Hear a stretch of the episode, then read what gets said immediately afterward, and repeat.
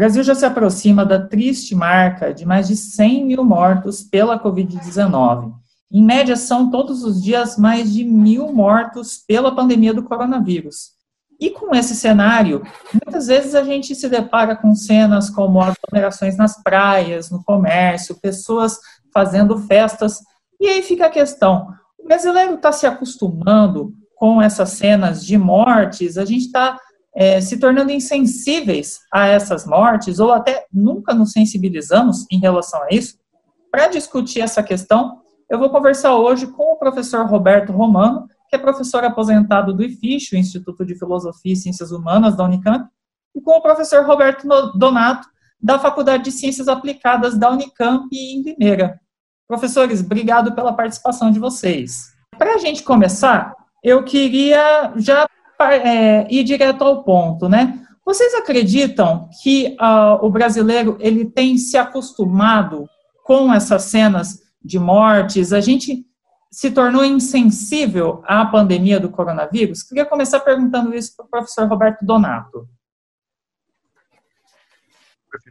É, muito obrigado pela, pela conversa. O, eu acho que a gente constitui, né, um, antes de qualquer coisa, um, um, quadro, do ponto de vista das ciências sociais, um quadro de mundo contemporâneo, um quadro de modernidade, digamos assim, em que a indiferença social é praticamente um ponto de partida.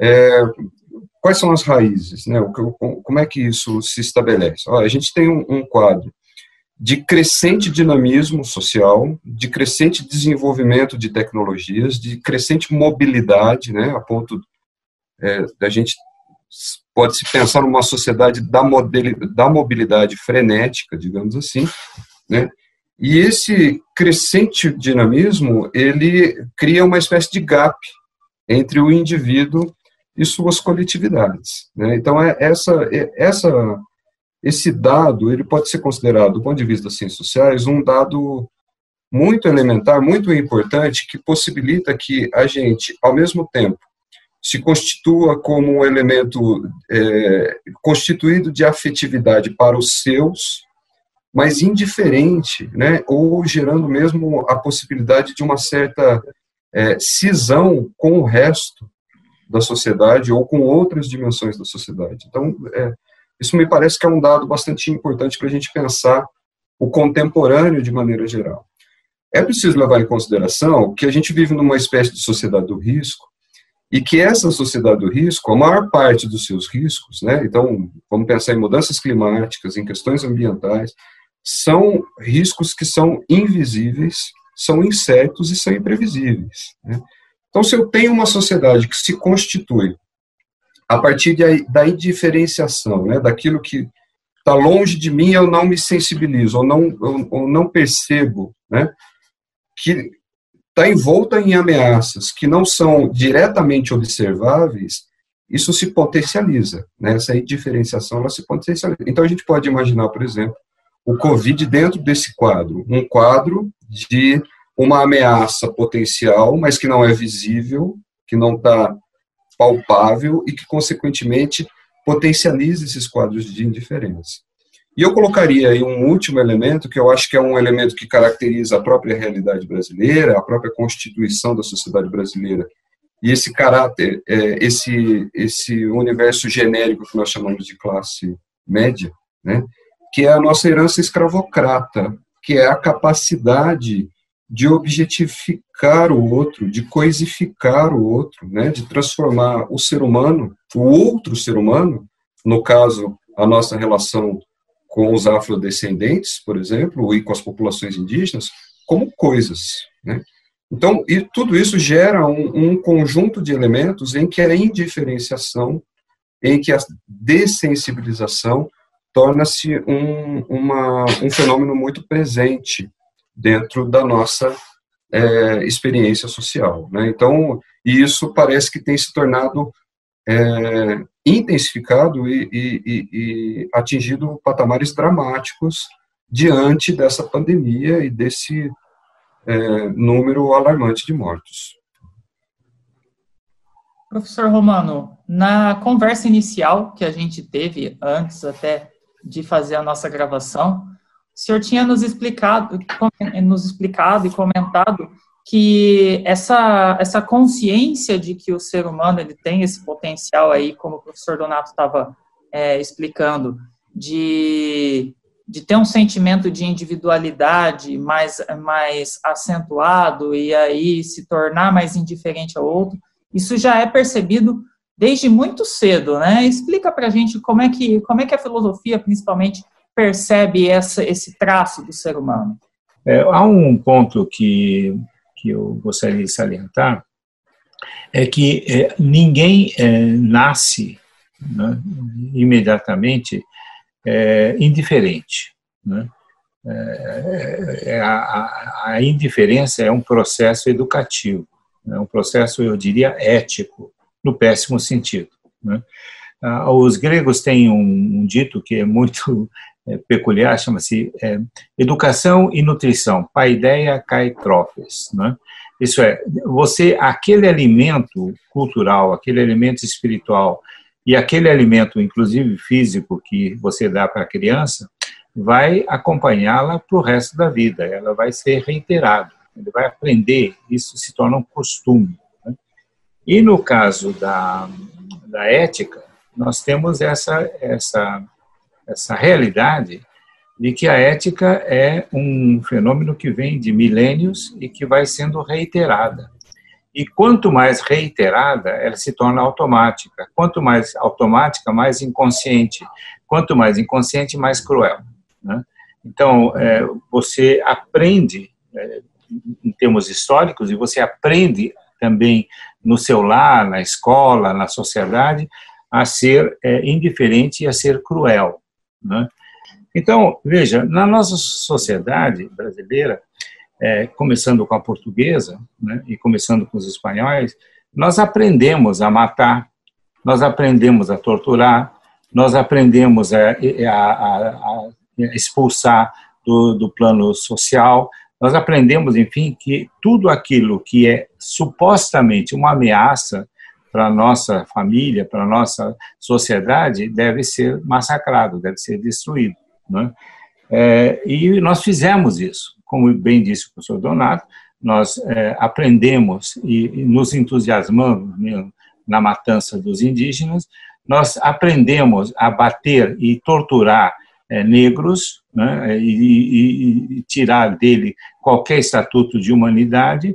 E nós aprendemos, sobretudo, né, desde a da Inquisição, né, nós aprendemos que uh, homossexuais devem ser mortos, né, e com isso nós temos um, uma morte continuada. O Brasil é um país que mais mata né, homossexuais uh, na América do Sul.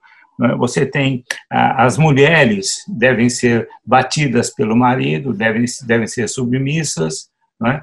Então, você aprende isso. Isso se torna uma ética péssima, uma ética horrível.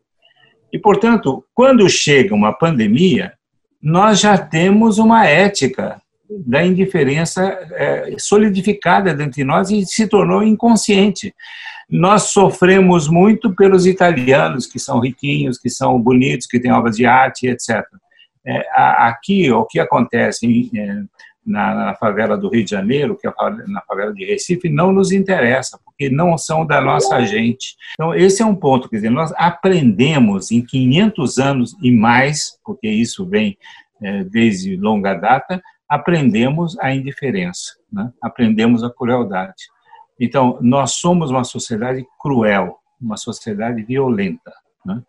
Professor Donato, é, pensando agora na, na pandemia atual e nesse no contexto que a gente vive, é muito forte o papel dos meios de comunicação, até pelo acesso que a gente tem às informações e às imagens, né, é, sobre a pandemia e sobre a situação das pessoas. Você acha que existe um, um, uma contribuição dos meios de comunicação também para reforçar essa individualidade das pessoas, esse, essa dessensibilização que a gente vive em relação à morte de outras pessoas? Bom, é, quando a gente pensa né, no, no, nos meios de comunicação, na construção dos meios técnicos de comunicação de maneira geral, né, então estou pensando aqui no advento da, da televisão, do cinema, do rádio, né, é, muito já se comentou, muito já se analisou, muito já se produziu sobre a, a capacidade que esses meios, de forma geral, conseguem produzir de forma, é, digamos assim, combinada, uma espécie de espetacularização e de dessensibilização dos fenômenos sociais, né, e principalmente os fenômenos sociais de alto impacto. Então, a gente está pensando aqui, por exemplo, na pandemia, estamos pensando no, na, no, na explosão que aconteceu há poucos dias no Líbano, né? Então, você tem, quando esses, esses fenômenos, eles chegam, eles chegam, né, a partir de um meio técnico que possibilita tanto o consumo, portanto, eu trago isso, me informo, busco essa informação como uma forma de, de, de, de consumir o, o fenômeno que está disponível, mas, ao mesmo tempo, a televisão ou os meios de comunicação, de maneira geral, me, me possibilitam me desconectar imediatamente à medida em que eu desligo o meio e vou continuar com a minha vida cotidiana, né? Então, esse elemento quase, quase que estrutural, digamos assim, do estabelecimento da relação de comunicação que se dá por esses meios comunicacionais, né, eles, eles possibilitam, eles são um terreno fértil para esse processo de, de, de, indiferença, de construção social da indiferença. Né. Para a gente terminar, queria perguntar, inclusive, para o professor Romano, né? É, o professor até colocou justamente que a gente tem essa formação ética é, individualista que, que pode é, se colocar de uma forma até cruel em relação ao outro, né, professor? É, existem meios, o senhor enxerga meios para que a gente rompa um pouco essa dinâmica e consiga é, criar é, relações diferentes e que se mostrem mais sensíveis ao, é, à situação, ao sofrimento do outro, principalmente agora nesse período de pandemia, que, que, que alternativas que o senhor enxerga nessa, nessa realidade? É, eu sou gente do século XVIII ainda, né? e como gente do século XVIII, eu sou adepto da educação das massas é, em todos os sentidos, é, tecnológicos, científicos, né, culturais, artísticos, né, é, e não é, essa, essa posse né, da, da técnica, essa posse da produção técnica por parte de determinados setores. Né? É, esse é um ponto que me parece seríssimo aqui no Brasil, porque além da, da ética das classes dominantes, é, da crueldade e da, da violência, nós temos é, uma, um sistemático roubo das classes, né? Das classes populares do saber. Né? É, é um, como dizia o Darcy Ribeiro, né? a educação, nesse sentido, é, péssimo do brasileiro é um projeto. Né? É como se é, essas classes estivessem sempre privilegiando a, expulsão da, da, massa popular é, dos saberes. Né? E se você faz isso, você efetivamente deixa essas pessoas na situação de simples consumistas. Eles recebem a notícia e eles não têm condição de elaborar essa notícia. É, então, esse é um ponto que me preocupa muito, porque ele está ligado também a, a um costume que medra muito na classe média, né, e tem uma história também que nós não vamos discernir aqui, mas que é a história do moralismo. Né? É, essa, essa, essa substituição de problemas gravíssimos de ordem social por problemas de ordem subjetiva, por, da ordem de valores. Né? É, as pessoas fazem coisas crudelíssimas em nome da luta contra a corrupção, por exemplo. É, quebram os direitos das pessoas em nome da luta contra a corrupção. É, então, essa, essa, essa questão aí, a educação é fundamental, eu volto a insistir, é, o ideal de Paulo Freire é um ideal importante, o ideal do Darcy Ribeiro é um ideal importante, é, o ideal de, do Anísio Teixeira é um, é, um, é um ideal importante, e acho que nós temos que re recuperar isso. E o outro lado é o lado da política. Né? É, a política moralista né, é aquela que faz todos os tratos por debaixo do pano, como diria o Ney Mato Grosso, né? mas é, ela ostenta a face da, da, da, moralidade alta, dos valores, etc. Então, é, nada mais moralista do que a ditadura de 64. Ela foi instituída em nome da luta contra a corrupção e a subversão. A subversão foi vencida, né? e à custa de muita tortura e de muita violência. E a corrupção saiu gorda e satisfeita em figuras muito conhecidas, como Antônio Carlos Magalhães e outros. Né? Então, é, é, é, muito próprio da hipocrisia brasileira né? É, e, da, da insensibilidade brasileira, justamente, é, essa exclusão das classes populares é, do setor educacional. É, eu acho que nós estamos caminhando pouco a pouco na, na Unicamp nós instituímos as cotas, e não por acaso esses moralistas são contrários às cotas. Né? Então, é um ponto a ser pensado. Eu acho que a educação e a política. no meu entender, numa situação como essa em que nós estamos colocados, é, negar a política é próprio da, de uma posição é, eticamente indefensável, de uma, de uma ética criminosa. Tá certo, professores. Bom, eu agradeço a participação de vocês aqui nessa discussão com a gente. Ah, é, quem agradece sou eu, a companhia tão boa do professor Roberto Donato e a sua. Um abraço para vocês. Agradeço também a oportunidade de conversar com o professor Roberto Romano e agradeço você, Felipe, pela, pela disponibilidade em nos dar voz. Com certeza. Muito obrigado, professores, e obrigado a você que nos assistiu. Fique ligado no, nos canais de comunicação da, da, da Unicamp para novas informações.